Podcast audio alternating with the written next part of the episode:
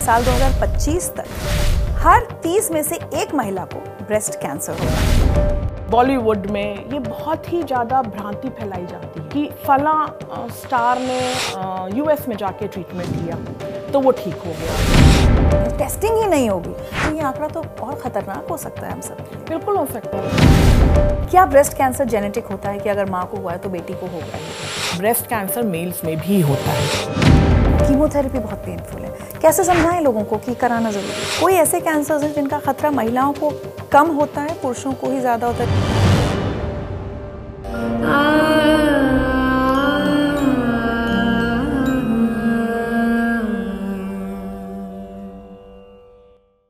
नमस्कार, मैं हूँ ऋचा अमृत और आप देख रहे हैं ज़िंदगी विद ऋचा दुनिया भर में अक्टूबर को ब्रेस्ट कैंसर अवेयरनेस मंथ के तौर पर मनाया जाता है। और अगर भारत में आंकड़ों की बात करें तो ऐसा अनुमान है कि साल 2025 तक हर 30 में से एक महिला को ब्रेस्ट कैंसर होगा। क्या होता है ब्रेस्ट कैंसर कैसे होता है? कैसे इससे बचा जा सकता है? और ब्रेस्ट कैंसर के अलावा महिलाओं में और जो दूसरे कैंसर्स होते हैं, उनसे हम कैसे अपना बचाव कर सकते हैं? ये सारी जानकारी हमारे साथ शेयर करने के लिए आज मेरे साथ जुड़ रही हैं oncologist doctor Pragya Shukla. Doctor Pragya Shukla बहुत बहुत स्वागत है आपका ज़िंदगी ऋचा में। थैंक यू सो मच चलिए सबसे पहले बात करते हैं कैंसर जो पूरी एक बीमारी है और इसका इतना खौफ है डॉक्टर प्रज्ञा हर घर में अ, मैंने पहले एक्सपीरियंस किया जब हमारे घर में हमारी माँ को जब कैंसर डायग्नोज हुआ और तब जितने लोगों के फ़ोन आए या मिलने वाले आए हर कोई कह रहा था हमारे घर में भी किसी को कैंसर हुआ। तो ऐसा लग रहा था क्या देश में हर घर में कैंसर पहुँच चुका है? तो क्या है ये बीमारी? कितनी खतरनाक है? और क्यों अभी तक मेडिकल साइंस इसका कोई ठोस इलाज नहीं ढूंढ पा रही है? देखिए पहले तो ये जानना होगा कि कैंसर क्या होता है ठीक है? तो कैंसर जब है जो हमारे सेल्स होते हैं कोशिकाएँ जिसको हम हिंदी में कहते हैं वो नॉर्मली भी डिवाइड करते हैं। उसी की वजह से रिपेयर होता है। अगर कोई डेड टिश्यू होता है तो वो हटता है ग्रो करता है। बट ये सब ना कंट्रोल्ड होता है। जब ये अनकंट्रोल्ड होने लगे सेल डिवीज़न तब वो कैंसर का रूप ले लेता है। ठीक। इसमें अब क्या है कि कैंसर मोटे तौर पे अगर हम कहें तो दो तरीके के होते हैं। एक जो ट्यूमर आमूमन हम जो अपनी नॉर्मल बोलचाल की भाषा में सुनते हैं कि फला को ट्यूमर हो गया। सो so, ट्यूमर क्या है? जो सेल्स अनकंट्रोल डिवाइड होते हैं वो बढ़ते जाते हैं और एक वो लंप या ट्यूमर का फॉर्म ले लेते हैं। दूसरा जो फॉर्म है कैंसर का वो है लिक्विड कैंसर। लिक्विड कैंसर जो होता है जो है ब्लड कैंसर। तो हमें ये मानना और जानना पड़ेगा कि जो ये सॉलिड कैंसर्स हैं और जो लिक्विड कैंसर्स हैं ये दोनों डिफरेंट हैं। ठीक। इनका अप्रोच डिफरेंट है इनका ट्रीटमेंट डिफरेंट है और ये भी जानना पड़ेगा कि इनके विशेषज्ञ भी डिफरेंट हैं। तो ये बहुत सोच समझ के ट्रीटमेंट लेना होता है। दूसरी बात आपने जो पूछी कि क्या इसका कोई पुख्ता ट्रीटमेंट हुआ है निजात हुआ है कि नहीं या क्या किया जा रहा है इसके बारे में? तो मैं ये बताना चाहूँगी आपको रिचा कि इस समय जो है सारा जो शोध चल रहा है मेडिकल साइंस में या ऑन्कोलॉजी में वो कैंसर को या तो क्योर करने के लिए चल रहा है या कैंसर को एक क्रॉनिक डिज़ीज़ में कन्वर्ट करने के लिए चल रहा है। जिसको हम क्योर नहीं कर सकते उसको हम क्रॉनिक डिज़ीज़ में कन्वर्ट कर देंगे। अब क्रॉनिक डिज़ीज़ का क्या मतलब है? जैसे हम लोग को डायबिटीज़ होती है हाइपरटेंशन होता है थायराइड होता है तहे ज़िंदगी दवा चलती है कोई बात नहीं। बट नॉर्मली पर्सन जो है वो अपनी ज़िंदगी जो है वो जीता है। है ना? अपना दिन का काम करता करता है उसकी नॉर्मल लाइफ नहीं इफ़ेक्ट होती है। तो जो शोध है या तो क्योर कर देगा कैंसर को या वो हमको इस स्टेज पे ले आ देगा कि वो क्रॉनिक डिज़ीज़ हो जाएगी दवा चलती रहेगी और हमारा जीवन नॉर्मली चलता रहेगा। तीसरी बात मैं ये बताना चाहती हूँ कि मीडिया में और बॉलीवुड में ये बहुत ही ज़्यादा भ्रांति फैलाई जाती है। कि फला स्टार ने यूएस में जाके ट्रीटमेंट लिया तो वो ठीक हो गया। दूसरे स्टार ने इंग्लैंड में जाके ट्रीटमेंट लिया तो वो ठीक हो गया। तो होता क्या है कि हमारी जो नॉर्मल मिडिल क्लास फैमिली या लोअर मिडिल क्लास फैमिली है उसके मन में एक मलाल रहता है अगर उनके यहाँ किसी को कैंसर। हमारे पास पैसे नहीं है। बॉलीवुड से मुझे ये रिक्वेस्ट है। प्लीज़ जिस कैंसर का इलाज विदेशों में हो सकता है, उस कैंसर का इलाज इंडिया में भी हो सकता है। जिसका इलाज इंडिया में नहीं हो सकता, उसका दुनिया में किसी कोने में नहीं हो सकता। तो इस भ्रांति को हमें तोड़ना है। कैंसर का इलाज है। अर्ली स्टेज में डिटेक्ट हो, जितनी अर्ली स्टेज में डिटेक्ट होगा, उतना अच्छा उसका रिज़ल्ट होता है। ये आपने बहुत अच्छी बात कही कि मेडिकल मेडिकल साइंस भारत में उतनी तरक्की कर चुकी है कि इलाज हमारे पास है, लेकिन मुझे लगता है एक जगह जहाँ हमने तरक्की नहीं की है, वो है वो जागरूकता। और मुझे आपकी बात सुन के जब आपने डेटा बताया कि हर तीस में से एक महिला को ब्रेस्ट कैंसर होगा ये तो हम वो कह रहे हैं ना जो टेस्ट कराने आती हैं जो आएँगी ही नहीं जो गाँव में दूर दराज इलाकों में है टेस्टिंग ही नहीं होगी तो ये आंकड़ा तो और ख़तरनाक हो सकता है हम सब के लिए। बिल्कुल हो सकता है रिचा। हमारे संग बहुत बड़ी दिक्कत क्या है हमारे हिंदुस्तान में कि जो हमारी कैंसर को हमने नोटिफाइबल डिज़ीज़ नहीं मनाया है। नोटिफाइबल डिज़ीज़ क्या होती है? नोटिफाइबल डिज़ीज़ वो होती है कि जैसे ही उसका डायग्नोसिस हो तो वो रजिस्ट्री में दर्ज कराई जाती है। तो ऑन्कोलॉजिस्ट हिंदुस्तान में बहुत दिनों से इस चीज़ की मांग कर रहे हैं कि आप इसको नोटिफाइबल डिज़ीज़ बनाइए। क्यों बनाना है? क्योंकि उसी के हिसाब से हमको सही आंकड़े मिलेंगे उसी के हिसाब से हम अपने रिसोर्सेज प्लान करेंगे उसी हिसाब से हमको ये समझ में आएगा जो हम कर रहे हैं वो सही कर रहे हैं कि नहीं कर रहे हैं। हम्म। हमें कितने लोगों को किस लेवल पे किस स्टेज पे हमको ट्रीटमेंट देना है। तो ये एक प्रॉब्लम है। अच्छा महिलाओं के संग क्या प्रॉब्लम है? सबसे बड़ी ये है कि महिलाएँ अपनी हेल्थ को अपने परिवार के सारे कामों के एकदम नीचे ले जाती हैं। ठीक है? तो इसमें बहुत कम महिलाएँ होती हैं जो आती हैं अपने आप को बताने के लिए कि उनको ऐसा मर्ज हुआ है। प्राय जब तक वो आती हैं, तब तक वो काफ़ी एडवांस स्टेज का हो जाता है? क्योंकि एक तो टैबू एसोसिएटेड है कैंसर के संग, लोग छुपाना चाहते हैं। उनको ऐसा लगता है जैसे पता नहीं उनने कौन सा पाप कर दिया, गुनाह कर दिया, जिसकी उनको सजा मिल रही है कैंसर कैंसरों की चलिए, अब वापस आते हैं ब्रेस्ट कैंसर पर, क्योंकि हम उसी के लिए आज यहाँ बैठे हैं। ब्रेस्ट कैंसर के सबसे अर्ली सिम्टम्स क्योंकि आपने कहा कि अर्ली डायग्नोस होगा तो उसका क्योर हो सकता है। पहले तो वो भी जानना चाहूँगी और साथ ही आ, क्या ब्रेस्ट कैंसर जेनेटिक होता है कि अगर माँ को हुआ है तो बेटी को होगा ही होगा? देखिए ब्रेस्ट कैंसर मोस्टली जो है वो एक लंप की तरह प्रेजेंट करता है। अच्छा मैं इस समय ये बोलना चाहूँगी कि सारे लंप कैंसरस नहीं होते हैं। तो आपको अगर अपने आपके ब्रेस्ट में कोई लंप महसूस हो रहा है तो उसके लिए डर नहीं जाना है कि हमें कैंसर हो गया। बट हाँ ये है कि उसको हल्के में भी नहीं लेना है। उसको आपको इन्वेस्टिगेट कराना है आपको मद, अपने डॉक्टर से मिलना है। कैंसर स्पेशलिस्ट से मैं आपको लाइक नो मैं इंसिस्ट करना चाहूँगी कि कैंसर स्पेशलिस्ट से मिलिए। अच्छा। अगर आपको कोई लंप महसूस होता है और तो लंप पेनफुल हो या नहीं दोनों केस में? ये दूसरी बात मैं आपको बताना चाहती हूँ, रिचा, कि लोगों में ये मिसकंसेप्शन है कि अगर लम पेनलेस है तो वो कैंसर नहीं है, बल्कि उल्टा है। जो कैंसर के शुरुआत के जो लंप होते हैं, वो पेनलेस होते हैं। जब कैंसर बढ़ता है तो वो आगे पीछे के स्ट्रक्चर इन्वॉल्व करता है नर्व्स को इन्वॉल्व करता है, और तब पेन आता है।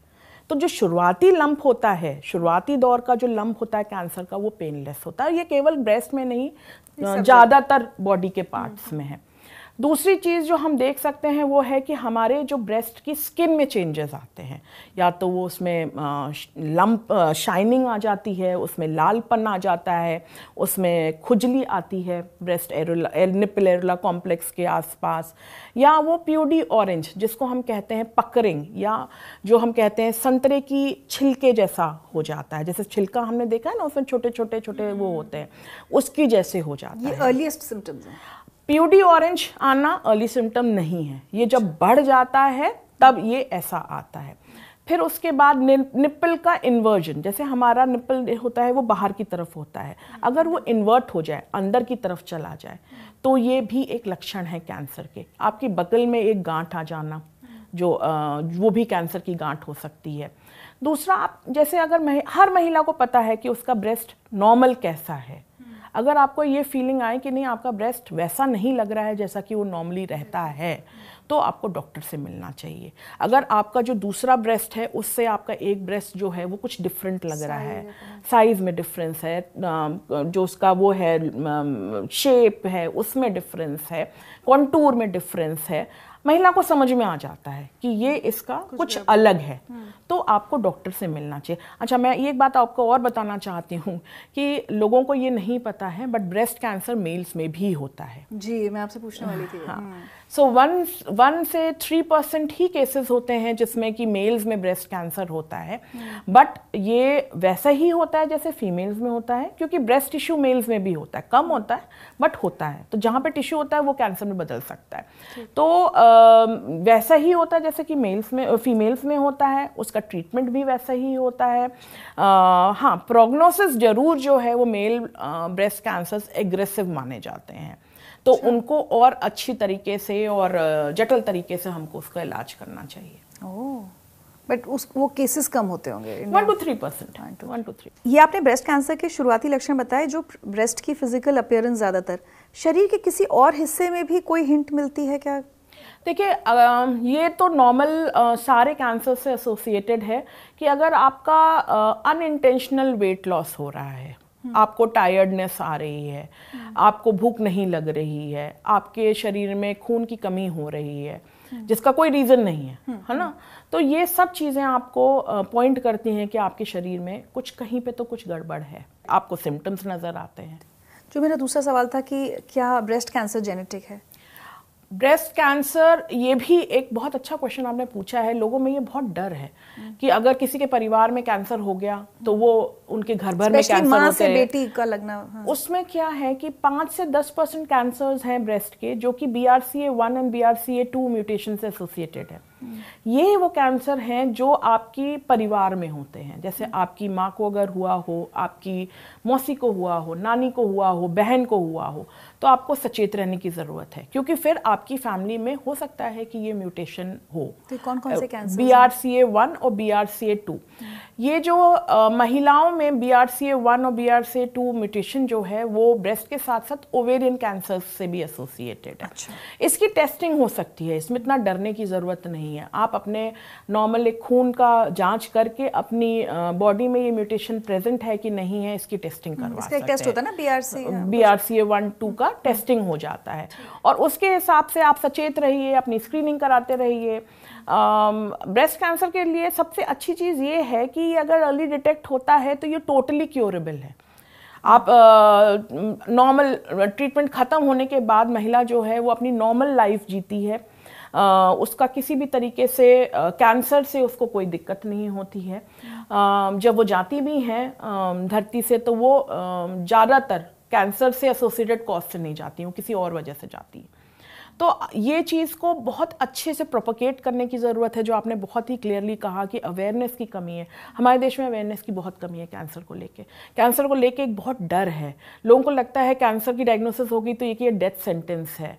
Cancer is associated with tears cancer is associated with cries cancer is associated with loss of hair cancer is associated with loss of skin colour let's associate cancer with success let's associate cancers with smile.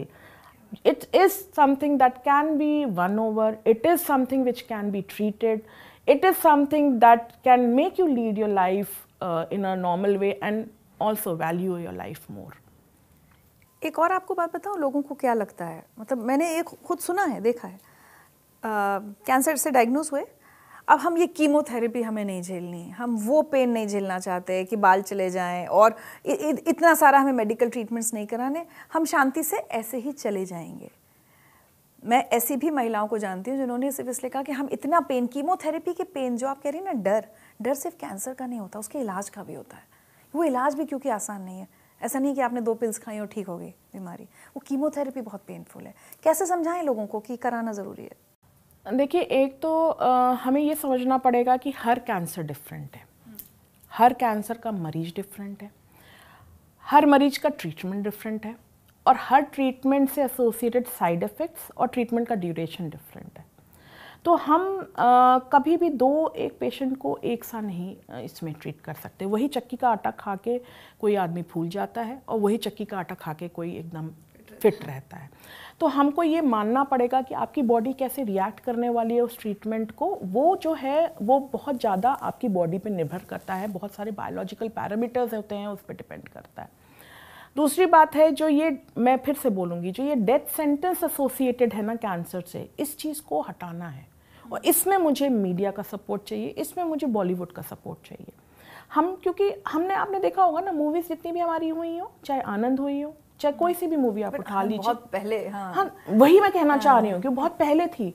But जो concept बना है जो conception बना है वो ये बना है कि cancer means death cancer means pain है ना? वही चला आ रहा है। But the cure also means pain no it doesn't no I I I will differ on that that is what I want to reiterate यही मैं एम्फसाइज करना चाहती हूँ कि जो अब मॉडर्न ट्रीटमेंट जो टेक्निक्स हैं मॉडर्न थेरेपीज़ हैं जो मॉडर्न मेडिकेशंस हैं मॉडर्न कीमोथेरेपी जो है मॉडर्न इम्यूनोथेरेपी जो है उसमें नॉर्मल जैसे आपको टाइफाइड हो जाता है वायरल फीवर हो जाता है इंजेक्शन लगता है ना? वैसे ही इंजेक्शन लगता है। उसका और कोई साइड इफ़ेक्ट ज़्यादा नहीं होता क्योंकि हम उसके संग सपोर्टिव मेडिकेशन इतनी सारी दे देते हैं कि वो जितनी वो चीज़ें तो उन दवाओं के भी साइड इफ़ेक्ट्स कम हैं और दूसरा ये है कि जो साइड इफ़ेक्ट्स होते भी हैं, उसको टेक केयर करने के लिए हम मेडिसिन दे देते हैं पहले से। रही बात बाल झड़ने की। हर कैंसर की दवा से बाल नहीं झड़ता और अगर बाल झड़ता भी है तो फिर वो वापस आ जाता है। ऐसा नहीं है कि वो परमानेंट है। जो भी डैमेज होता है कैंसर के ट्रीटमेंट के ड्यूरेशन में, वो सब रिवर्सिबल है। वो टेम्परेरी है। ट्रीटमेंट खत्म होता है, उसके बाद वो धीरे धीरे करके सारी चीज़ें वापस आ जाती है। मैं यही चाहती हूँ कि ये चीज़ें दिखाई जाएँ। जो सही फेस है कैंसर के ट्रीटमेंट का मॉडर्न कैंसर के ट्रीटमेंट का पुराने में मैं मानती हूँ ये सब प्रॉब्लम्स थी। बट जो मॉडर्न जो तरीका है ट्रीटमेंट का उससे एसोसिएटेड जो चीज़ें हैं जितनी आराम से ट्रीटमेंट होता है कंफर्टेबल तरीके से ट्रीटमेंट होता है मैं ये चाहती हूँ कि ये चीज़ें दिखाई जाए। तभी लोगों का जो डर है ना वो जाएगा। तो क्या आप ये कहना चाह रही हैं कि कीमोथेरेपी भी जैसे जितनी पेनफुल या जितनी मुश्किलों भरी पहले होती थी अब उतनी नहीं है? बिल्कुल भी नहीं है। अब जो हमारी मॉडर्न मेडिसिन आ रही हैं इतना ज़्यादा रिसर्च हो चुका है साइंस इतना डेवलप हो चुका है कि जो मॉडर्न मेडिसिन आ रही हैं उनमें एडवर्स इफेक्ट्स नाम मात्र होते हैं। प्रॉब्लम क्या हो रही है? लोग गूगल कर लेते हैं। गूगल से फ़ायदे से ज़्यादा नुकसान होता है। पेशेंट डर जाता है। पेशेंट को आ, हर चीज़ को वो एसोसिएट करने लगता है कि मैंने क्योंकि दवा खाई है कैंसर का मेरा ट्रीटमेंट चल रहा है इसलिए मेरे संग ऐसा हो रहा है। उसका कुछ भी लेना देना नहीं होगा उस ट्रीटमेंट के संग। तो इसलिए वो तो हम नहीं ले सकते ना अकाउंट में। पॉइंट वन परसेंट कोई वो होती है प्रॉब्लम उसको हम अकाउंट में ले रहे हैं। आप ये भी तो देखिए ना क्योर भी हो रहे हैं। तो एक बात बताइए ब्रेस्ट कैंसर आपने कहा कुछ हद तक अभी जेनेटिक हो सकते हैं। अगर नहीं है तो फिर आ, कोई कॉज है ब्रेस्ट कैंसर का? कैंसर आमूमन जो सारे कैंसर्स हैं बाय एंड लार्ज बहुत कुछ लाइफस्टाइल एसोसिएटेड है। ठीक है? जो हम जिस तरीके की वातावरण में रह रहे हैं, जिस तरीके का हम खाना खा रहे हैं, जिस तरीके का स्ट्रेस हम ले रहे हैं, ये सारी चीज़ें हमारे शरीर में कैंसर होने की जो प्रबलता है वो बढ़ा देते हैं। अच्छा अगर हम ब्रेस्ट कैंसर पे आए सीधे तो ओबेसिटी एक बहुत बड़ा कॉज है। मोटापा का कैंसर को बढ़ाने ब्रेस्ट कैंसर को बढ़ाने में बहुत बड़ा रोल होता है। तो हमें ये कोशिश करनी चाहिए कि हम अपना नॉर्मल जो रिकमेंडेड वेट के आसपास रहें फिज़िकली हम एक्टिव रहें। दूसरी बात है यूज़ ऑफ़ ईस्ट्रोजन पिल्स जो हाई डोज ईस्ट्रोजन पिल्स होती हैं हार्मोन रिप्लेसमेंट थेरेपीज़ होती हैं ये इनका कम से कम इस्तेमाल करना चाहिए। बिकॉज़ ये आ, मतलब आपकी कैंसर होने की चांसेस को बढ़ा देती हैं। बच्चा नहीं करना या देर से करना। ये भी कैंसर आपका ब्रेस्ट कैंसर को बढ़ावा देता है। जो एक बहुत ही बड़ा प्रोटेक्टिव फैक्टर है वो है स्तनपान ब्रेस्ट फीडिंग आजकल की जो मॉडर्न फीमेल्स हैं उनको ये परसेप्शन है कि ब्रेस्ट फीडिंग कराने से उनका फिगर ख़राब हो जाता है जो कि बिल्कुल ही गलत है। ये उल्टा है। इनफैक्ट ब्रेस्ट फीडिंग कराने से जो प्रेगनेंसी एसोसिएटेड वेट गेन होता है उसको शेड करने में मदद मिलती है। फीमेल्स शेप में जल्दी आ जाती हैं। और उसके साथ साथ ब्रेस्ट फीडिंग जो है, वो आपकी जो कैंसर ब्रेस्ट कैंसर होने की प्रबलता को या पॉसिबिलिटी को बहुत रिड्यूस कर देता है। ठीक है तो अब मुझे लगता है कि हर महिला को ये समझना बहुत ज़रूरी है कि डायग्नोस एक तो जो सेल्फ टेस्ट लगातार कहते हैं कि ब्रेस्ट कैंसर वो आपने सारे बता दिए कि किन लक्षणों को देखकर लगता है कि स्पेशलिस्ट के पास जाना चाहिए। जब स्पेशलिस्ट के पास जाते हैं तो आजकल किस किस तरह की स्क्रीनिंग्स होती हैं ब्रेस्ट कैंसर के लिए? देखिए हमको ये समझना पड़ेगा रिचा कि दोनों चीज़ें भिन्न हैं। स्क्रीनिंग नॉर्मल इंडिविजुअल्स में होती है। और जो ट्रीटमेंट और जो मैंने अभी तक बताया है उन लोगों में है जिसने लम्ब कोई फील हो गया है।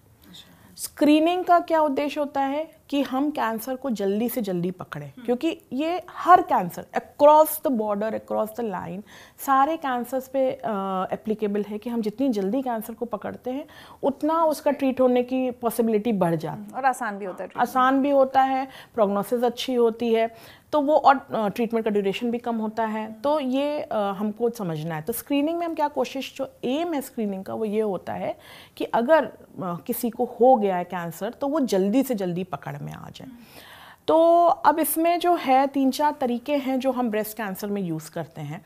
एक है फीमेल ब्रेस्ट सेल्फ एग्जामिनेशन जो कि कहा जाता है कि बीस इक्कीस साल से महिलाओं को शुरू कर देना चाहिए।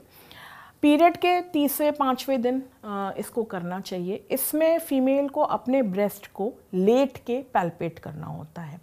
अच्छा ये ध्यान रखें कि कभी भी फिंगर्स की टिप से ना करें। क्योंकि जब भी आप देखेंगे ना हमारे ब्रेस्ट में लोब्यूल्स होते हैं जिसमें कि जो ग्लैंड्स जिसको हम कहते हैं वो होते हैं। तो अगर आप टिप से करेंगे तो ग्लैंड्स फील होंगे और आप डर जाएँगे कि हमारे यहाँ लम्स हैं हमारे।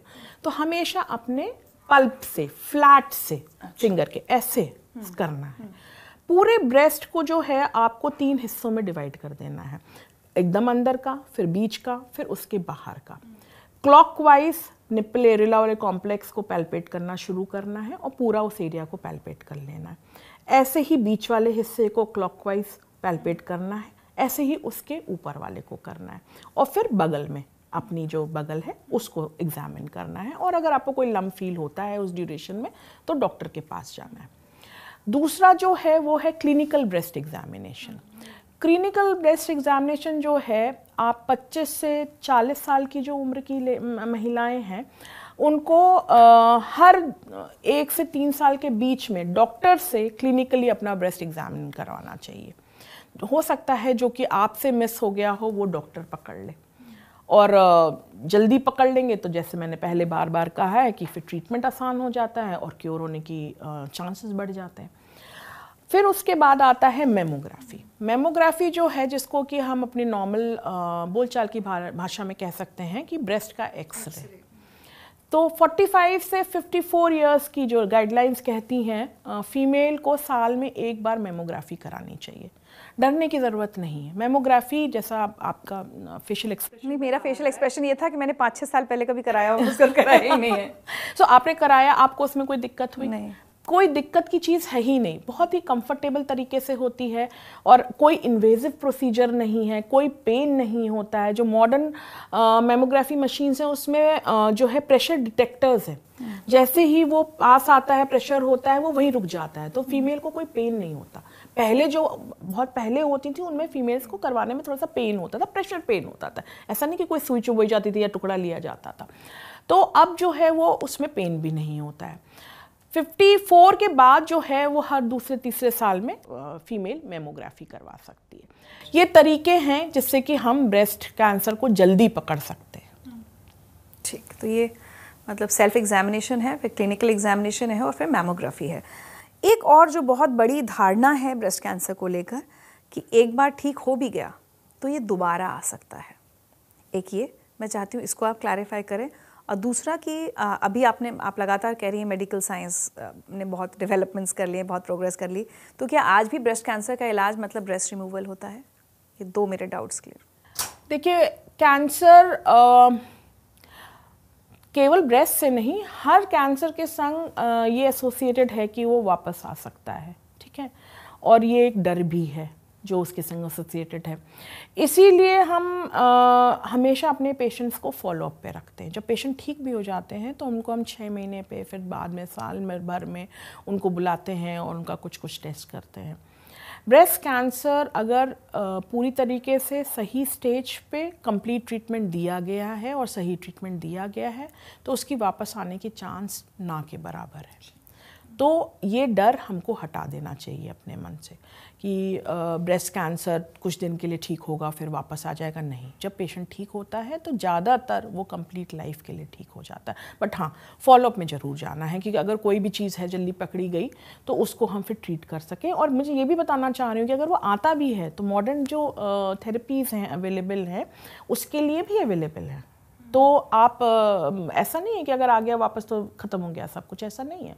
उसके बाद भी ट्रीटमेंट अवेलेबल है। दूसरा जो आपका सवाल था रिचा वो था कि ब्रेस्ट रिमूवल ही केवल एक ऑप्शन है ब्रेस्ट कैंसर के ट्रीटमेंट के महिलाएँ यही सोचती नहीं नहीं नहीं ऐसा नहीं है। पार्शियल ब्रेस्ट रिमूवल जैसे जिस हिस्से में जो कैंसर है उसको हटाया जाता है। पार्शियल ब्रेस्ट इरेडिएशन भी होता है मतलब उसी हिस्से का इरेडिएशन होता है। बट ये सब डिपेंड करता है कि जो पकड़ा गया है जब कैंसर जब पता चला है कैंसर तो वो कितना बड़ा था। इसीलिए बार बार बोला जाता है कि शुरुआती उसमें अर्ली डिटेक्शन होना चाहिए। दूसरी बात यह है कि अगर ब्रेस्ट निकाल भी दिया जाता है तो आजकल प्लास्टिक सर्जरी कॉस्मेटिक सर्जरी इतनी एडवांस हो गई है कि आपका वो वापस रिकन्स्ट्रक्ट हो सकता है। आप रिकन्स्ट्रक्ट नहीं भी कराना चाहें तो प्रोस्थेसिस ब्रा आते हैं। तो आपको कहीं से भी, मैं मानती हूँ, स्तन फीमेल के लिए बहुत, उसकी फ़िज़िकल अपियरेंस के लिए बहुत अहम हिस्सा है।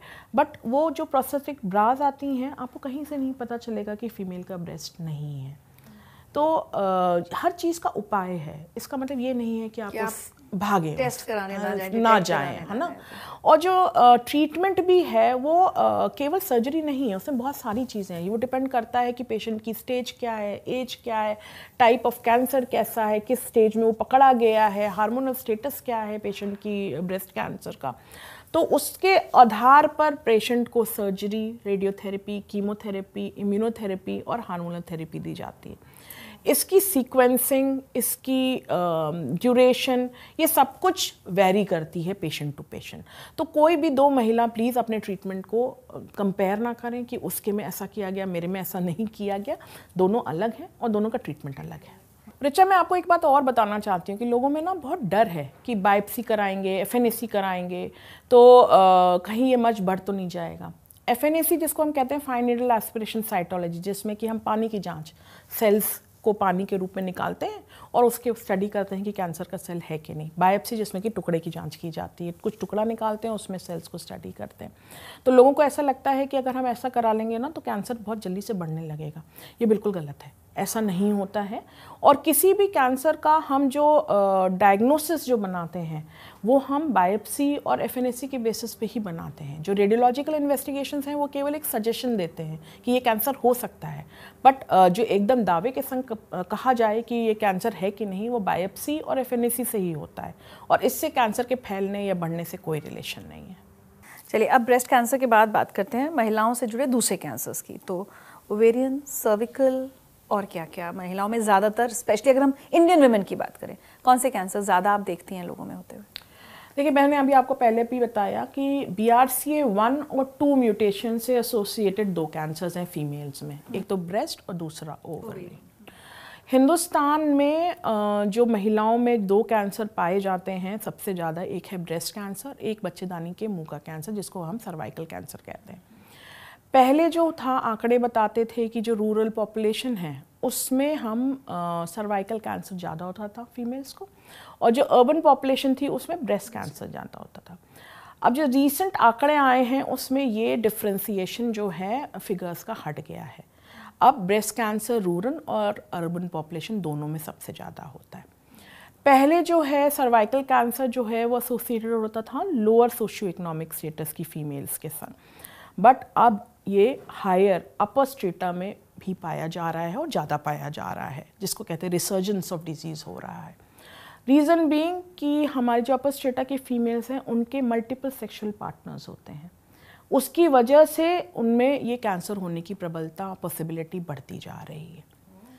अच्छा मोटा मोटा अगर हम देखें कि सर्वाइकल कैंसर के क्या चीज़ें हैं जो कि इंक्रीज़ करते हैं चांसेस जो रिस्क फैक्टर्स हैं वो हैं कम उम्र में बच्चा होना बहुत ज़्यादा बच्चे होना एचपीवी वायरस का इन्फेक्शन हम्म। होना। सो so, ये सारे चीज़ें जो हैं वो कैंसर सर्विक्स के लिए रिस्क फैक्टर्स हैं।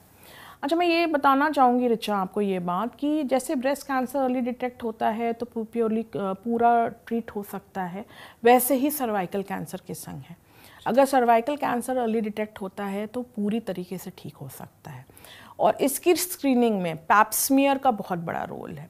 तो ये जो गाइडलाइंस कहती हैं, बीस इक्कीस साल से फीमेल्स को अपना एनुअल पैप्समियर कराना शुरू कर देना चाहिए। पैप्समियर से बिल्कुल डरने की ज़रूरत नहीं है। इसमें कोई इन्वेजिव प्रोसीजर नहीं है कहीं कोई पेन नहीं होता है एक कोई हॉस्पिटलाइजेशन की ज़रूरत नहीं है। ये रूटीन ओपीडी प्रोसीजर है। आप जाएँ गायनकोलॉजिस्ट के पास या कैंसर स्पेशलिस्ट के पास और पैप्समेयर करवा के आ जाए। तो उससे आपका सर्वाइकल कैंसर का स्क्रीनिंग आप स्क्रीनिंग हो। जाती है। ओवेरियन के लिए? ओवेरियन कैंसर के लिए जो है ओवेरियन कैंसर जो है ये थोड़ा अर्ली डिटेक्शन थोड़ा मुश्किल होता है इसका अच्छा, क्योंकि कोई सिम्टम्स नहीं होते। सिम्टम्स बहुत वेरीड और डिस्क्रीट से सिम्टम्स होते हैं इसके। इसमें क्या होता है कि इनडाइजेशन गैस बनना पेट में पेन रहना पेट में हैवीनेस रहना पेट में ये सारी चीज़ें ओवेरियन कैंसर में होती हैं। C A one twenty five करके एक ट्यूमर मार्कर है जो ब्लड की टेस्ट में किया जा सकता है और जिसके बढ़ने पे कैंसर की पॉसिबिलिटी चांसेस बताया जाता है। ये आ, बिल्कुल श्योर शॉट नहीं होता है बट क्योंकि ये इन्फेक्शन और बहुत सारी अदर चीज़ों में भी बढ़ता है। बट हाँ जितना ज़्यादा बड़ा होता है उतनी कैंसर की चांसेस बढ़ जाती हैं। तो ये कराया जा सकता है। अच्छा बीच में मैं देखती थी बहुत हाइप हुआ था अभी अब कम बात हो रही है उसके ऊपर कि सर्वाइकल कैंसर से बचाना है तो आ, कोई भी लड़की जब सेक्सुअली एक्टिव हो उससे पहले वैक्सीन एक बहुत बहुत पॉपुलराइज हुई थी, लेकिन अब सडनली हम देख रहे हैं उसके बारे में कोई कोई बात नहीं कर रहा ज़्यादा तो वो इफ़ेक्टिव नहीं है। नहीं नहीं, ऐसा बिल्कुल भी नहीं है।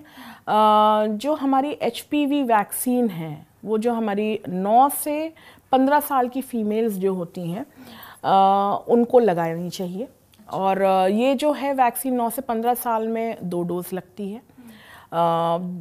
पंद्रह साल से 25 साल के बीच में भी ये वैक्सीन लग सकती है, उसमें ये तीन डोज लगती हैं। इसका सबसे ज़्यादा इफ़ेक्ट जो आता है, वो आता है prior to onset of sexual activity क्योंकि जो H H P V infection है, एक बार आपके शरीर में आ गया तो वो ख़त्म नहीं होता है। हाँ इसके कई स्ट्रेन होते हैं। तो हो सकता है जो आपको एक स्ट्रेन आ गया, उसके अलावा जो स्ट्रेन हो उससे आपकी वैक्सीन आपको प्रोटेक्ट कर दे। क्योंकि वैक्सीन में कोई क्वाड्रीवेलेंट हैं कोई पॉलीवेलेंट हैं बाईवेलेंट हैं तो वो अलग अलग स्ट्रेन को वो एक्ट करती हैं और उससे उनको प्रोटेक्ट करती हैं। तो वैक अब हमारे हिंदुस्तान में हमारी अपनी भी वैक्सीन लॉन्च होने वाली है बन गई है। और बहुत जल्दी बाज़ार में आ जाएगी। तो सर्वाइकल कैंसर सर्वाइकल कैंसर की। तो उसको हमको कॉस्ट में भी उसका फ़र्क पड़ेगा और अवेलेबिलिटी के भी इश्यूज़ नहीं रहेंगे। तो वो काफ़ी हद तक हमारे को हेल्प करेगा सर्वाइकल कैंसर से फाइट करने के लिए प्रोटेक्ट करने के लिए। अगर बॉडी के किसी एक हिस्से में कैंसर हुआ है वो कोई भी हो सकता है इंटेस्टिनल वॉट क्या वो व्यक्ति ज़्यादा एट रिस्क है कोई दूसरा कैंसर भी पकड़ ले उसको क्योंकि बॉडी की इम्यूनिटी कम हो गई है तो उसी व्यक्ति को थायराइड या ब्लड या कोई और कैंसर हो जाए। देखिए, ऐसा है कि कैंसर जो है, वो कई कैंसर जो है, वो म्यूटेशन एसोसिएटेड होते हैं। अगर आपको म्यूटेशन की वजह से वो कैंसर हुआ है तो वही म्यूटेशन से एसोसिएटेड दूसरा कैंसर हो सकता है। कैसे पता चलता है? ये म्यूटेशन एनालिसिस होती है। आपका जो टिश्यू जाता है जो आपका पहले कैंसर हुआ है इवन ब्लड से भी होता है जाँच आपकी म्यूटेशन की एनालिसिस हो जाती है। आपको पता चल जाता है कि आपकी बॉडी में ये म्यूटेशन की वजह से हुआ है या किसी और वजह से कैंसर हुआ है। और हर म्यूटेशन से एसोसिएटेड कैंसर्स होते हैं। तो वो जो एसोसिएटेड कैंसर है उस म्यूटेशन से उसकी चांस बढ़ सकती है। इस वजह से। वैसे ऐसा नहीं है मतलब इतना डरने की ज़रूरत नहीं है। एक पॉजिटिव लाइफ अप्रोच रखने की ज़रूरत है इसमें। आप जितना नॉर्मल अंदर से तरीके से रहेंगी वैसे ही नॉर्मल आप फील करेंगी और वैसे ही नॉर्मल आपके संग होगा। तो आ, मैं ये नहीं कहती कि आप ध्यान मत रखिए ट्रीटमेंट मत लीजिए बट उससे घबराइए मत उसी के बारे में मत सोचिए। अपनी ज़िंदगी की उसके इर्द गिर्द ही मत व्यतीत करिए। खुल के जिए बाकी ट्रीटमेंट और वो सब चलता रहे। जैसे अब हमें ये पता है कि महिलाओं में breast cancer ovarian cancer cervical cancer ज़्यादा होता है। कोई ऐसे कैंसर्स हैं जिनका खतरा महिलाओं को कम होता है पुरुषों को ही ज़्यादा होता है जैसे ब्लड या जो भी कुछ कुछ आपको लगता है कि ये वाले कैंसर मैंने महिलाओं में बहुत कम देखे। आप अपने एक्सपीरियंस से और डेटा भी होगा आपके पास। देखिए ऐसे जो है लंग कैंसर पहले फीमेल्स में कम होता था। बट अब हम धीरे धीरे देख रहे हैं कि लंग कैंसर फीमेल्स में भी बढ़ता जा रहा है। स्मोकिंग एंड लाइफस्टाइल इसका रीज़न लाइफ स्टाइल भी है क्योंकि फीमेल्स ने स्मोक करना शुरू कर दिया है। दूसरी बात यह है कि पोल्यूशन हवा में पोल्यूशन बहुत हो गया है। तो आ, ये हमारा कैंसर पहले फीमेल्स में कम होता था हम कम देखते थे। बट अब हमको लंग कैंसर भी फीमेल्स में दिखने लग गया बढ़ रहा है और नॉन स्मोकर्स में भी मिल रहा है। डॉक्टर प्रज्ञा एक तो जो हमने सबसे शुरू में बात की कि मौत का डर उसके बाद कीमोथेरेपी का डर एक और जो बहुत बड़ा डर कैंसर से जुड़ा हुआ है वो है खर्चे का डर। और स्पेशली जो middle class low middle class लोग हैं उनको लगता है कि अब मतलब एक तो बता दिया तो मृत्यु तो निश्चित है और जो इलाज कराएँगे उसमें पूरा सारा पैसा खर्च हो जाएगा। इसका इलाज हम कब ढूंढेंगे इंडिया में? देखिए मैंने कहीं पे ये सेंटेंस पढ़ा था और ये आ, मैं बहुत अच्छे से आ, इससे रिलेट कर पाती हूँ। जो इंडियन मिडिल क्लास है ना एक मेडिकल बिल दूर है बिलो पॉवर्टी लाइन जाने से। बहुत अंतर नहीं होता बिलो पॉवर्टी लाइन लोगों में और इंडियन मिडिल क्लास में। तो मैं ये ज़रूर मानूँगी कि आ, कोई सा भी इलाज चाहे वो कैंसर का हो घर में बीमारी आ जाती है तो आ, सारी अर्थव्यवस्था बिगड़ जाती है। अच्छा अब कैंसर के संग क्या प्रॉब्लम है कि ट्रीटमेंट की जो दवाएँ जो हम नहीं बना रहे हैं हिंदुस्तान में नहीं बना रहे हैं वो महँगी है। तो हिंदुस्तान सरकार और साइंटिस्ट हम लोगों का पूरा इस समय इस समय जोड़ लगी हुई है कि हम आ, सारी दवाएँ जो हैं वो इंडिया में मैन्युफैक्चर करें ताकि कॉस्ट ऑफ़ प्रोडक्शन एकदम से कॉस्ट ऑफ़ मेडिसिन पेशेंट को बहुत कम हो जाए। इसके लिए ज़रूरी है कि हमारे पास अपना डेटा होना चाहिए क्योंकि हमारा जो इंडियन सब पॉपुलेशन है उसका जीन्स अलग हैं। तो हमें, हमारे ऊपर रिसर्च का डेटा होना चाहिए जिसको कि हम इम्प्लीमेंट कर सकें और उस तरीके से हम दवाएँ बना सकें। अब यहाँ पे सरकारी अस्पतालों का रोल बहुत ज़्यादा बढ़ जाता है। रिस्पॉन्सिबिलिटी बहुत बढ़ जाती है। हमें ये डेटा जनरेट करना है ताकि हमारी इंडियन मेडिसिन बने और ताकि इंडियन मेडिसिन बने ताकि हमारे पेशेंट्स का ट्रीटमेंट सस्ता हो पाए। आज की तारीख में अगर मैं कहूँ, फिर भी पहले से कैंसर का जो बेसिक ट्रीटमेंट है, वो काफ़ी सस्ता हुआ है। हाई एंड ड्रग्स जैसे इम्यूनोथेरेपी है, क्योंकि वो अभी भी बाहर की ही हैं। हमारे हिंदुस्तान में बननी नहीं शुरू हुई है। तो उनका ट्रीटमेंट उनकी जो कॉस्ट है, वो ज़्यादा है। और दूसरा एक चीज़ और होती है ना, पैसे भले ही ना हो, लेकिन घर में किसी को कैंसर हो जाए तो व्यक्ति प्राइवेट हॉस्पिटल्स की तरफ़ भागता है। मैं यही समझाना चाह रही हूँ कि जो ट्रीटमेंट जो कैंसर सरकारी अस्पतालों में ठीक हो सकता है, वही प्राइवेट अस्पताल में ठीक हो सकता है, वही विदेशों में ठीक हो सकता है। जो पेशेंट सरकारी अस्पताल में ठीक नहीं हो सकते, वो प्राइवेट अस्पताल में भी नहीं ठीक हो सकते, वो विदेशों के अस्पतालों में भी नहीं ठीक हो सकते। तो हाँ ये ज़रूर मैं कहूँगी कि सरकारी अस्पताल में जब आप आते हैं तो भीड़ होती है, आपको वेट करना पड़ता है। सुविधाएँ उतनी लाइक नो फाइव स्टार की तरह नहीं होती हैं। आजकल तो सरकारी अस्पताल भी काफ़ी अच्छे हो गए हैं। हमारे अस्पताल आके देखिए आप। तो आपको वेट ज़रूर करना पड़ता है, क्योंकि डॉक्टर्स कम हैं, है ना? ऑन्कोलॉजिस्ट वैसे ही कम है और सरकारी अस्पतालों में और भी कम है। तो आपको वेट करना पड़ता है टाइम होता है वेटिंग टाइम होता है बट ट्रीटमेंट जो पर से है, उसमें कोई अंतर नहीं होता। वही ट्रीटमेंट आपको उस दवा का, क्योंकि रिकमेंडेड गाइडलाइंस है सेट गाइडलाइंस है हर चीज़ की। वो पूरी दुनिया में वही गाइडलाइंस फॉलो हो रही हैं। तो वही सरकारी अस्पताल भी फॉलो करता है गाइडलाइन वही प्राइवेट करेगा, वही विदेशों में फॉलो होंगी। चलिए, चलते चलते डॉक्टर प्रज्ञा शुक्ला, मैं चाहती हूँ कि आप जितने भी हमारे व्यूअर्स हैं, खासकर महिलाएँ, और वो पुरुष जिनके घरों में, सबके घरों में महिलाएँ हैं, माँ हैं, बहन हैं, पत्नी हैं, आप सबको क्या क्या मैसेज आज देना चाहेंगे? देखिए एक तो हमें ये मानना और एक्सेप्ट करना पड़ेगा कि फीमेल हेल्थ फैमिली की हेल्थ को डिटरमिन करती है। अगर फीमेल आपकी घर की हेल्दी है तो आपकी जो परिवार है, वो सुचारू रूप से चल सकता है। तो एक तो महिलाओं को अपने हेल्थ को नीचे रखना बंद करना पड़ेगा। वो जो त्याग की मूर्ति बनकर अपनी हेल्थ को एकदम लोएस्ट प्रायोरिटी लिस्ट में लेके जाती हैं उसको ख़त्म करना पड़ेगा क्योंकि आपकी हेल्थ से बहुत लोगों की ज़िंदगी एसोसिएटेड है। दूसरा, पुरुषों को अपनी महिलाओं पे ध्यान देना पड़ेगा कि वो अगर ठीक नहीं हैं या ठीक नहीं लग रही हैं तो उनको प्लीज़ डॉक्टर के पास लेके जाइए।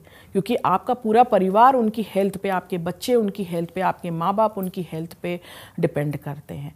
तो ये आपको एक अपनी तरफ़ से इनिशिएटिव लेना पड़ेगा। Caring husband does not mean henpecked husband ये जो हमारे यहाँ एक लोगों में कंसेप्ट है कि अगर आप अपनी वाइफ की केयर कर रहे हैं तो you are a henpecked husband that is really totally wrong तो इसको आपको दूर करना पड़ेगा।